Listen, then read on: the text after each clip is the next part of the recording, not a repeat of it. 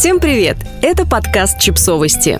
Мы знаем все о детях. Пять способов разрешить конфликт и сохранить отношения. Рекомендации экспертов. Делимся с вами списком приемчиков, которые помогут превратить скандал в диалог.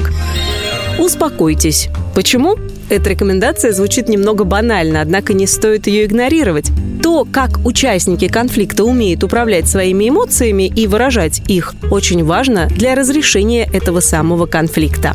Как? Подготовьте стратегию успокоения до того, как вы окажетесь в конфликте, и используйте ее, когда почувствуете, что ситуация накаляется, а вы начинаете терять контроль над своими эмоциями. Вы можете взять паузу, сделать несколько глубоких вдохов, предложить сделать перерыв, чтобы немного успокоиться, предлагает семейный терапевт Сара Эпштейн. Осознанность и умение сделать перерыв, когда вы чувствуете, что ваш настрой может плохо повлиять на ход конфликта, это чрезвычайно важные качества. Сделайте паузу, разойдитесь по углам, отдышитесь, успокойтесь и вернитесь к решению проблемы в более уравновешенном состоянии. Отзеркаливайте то, что говорит партнер. Почему? Во время конфликта людям часто кажется, что оппонент их не слышит или не понимает. Если вы будете проговаривать утверждение своего партнера и показывать, что вы его понимаете, ему будет проще почувствовать себя в безопасности и перейти от боевых действий к более конструктивному диалогу. Как? Слушайте внимательно и показывайте, что вы понимаете, о чем речь. Например, «Я понимаю, что когда я подшутил над твоей работой, тебя это задело». Используйте те же слова, что и ваш партнер. Конечно же, делать это надо осмысленно, а не просто повторять все сказанные фразы. Слушайте эмоции, а не слова. Почему?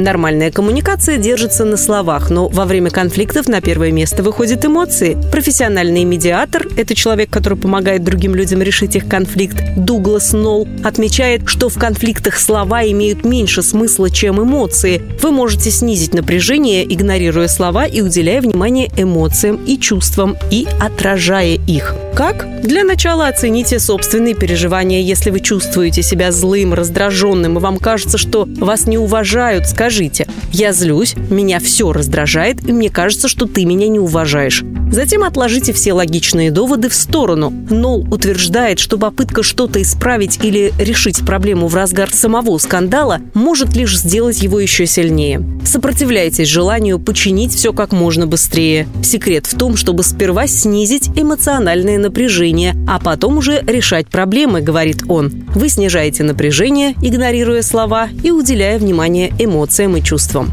Стремитесь к завершению конфликта, а не победе в нем. Почему? Это напоминание о том, ради чего вообще существуют конфликты. Люди вступают в них потому, что они не получают того, что им нужно – уважения, личного пространства, чистоты в доме. Но далеко не все конфликты заканчиваются тем, что люди получают то, чего они хотят. Чаще всего так бывает в конфликтах с детьми. Их важно научить тому, что далеко не всегда конфликты заканчиваются тем, что каждый получает то, что хотел. Как? Вместо победы над противником сконцентрируйтесь на общей цели – разрешении конфликта. Будьте гибкими, будьте готовы идти на компромиссы, но при этом четко проводите границы допустимого в этих компромиссах. Уважайте позиции друг друга и не забывайте о том, что все конфликты не могут постоянно решаться в одни ворота, в то время как другой партнер постоянно чем-то жертвует и поступается.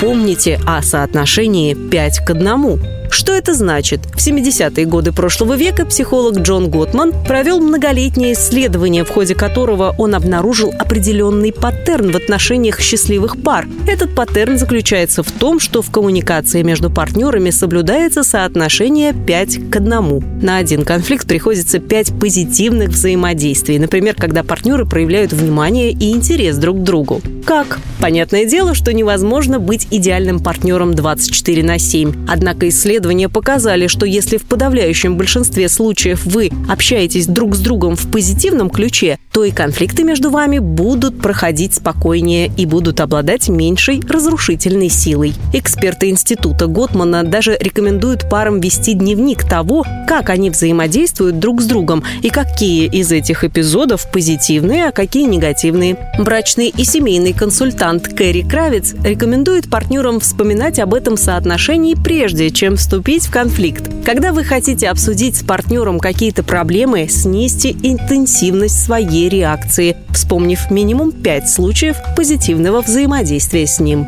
Подписывайтесь на подкаст, ставьте лайки и оставляйте комментарии. Ссылки на источники в описании к подкасту. До встречи!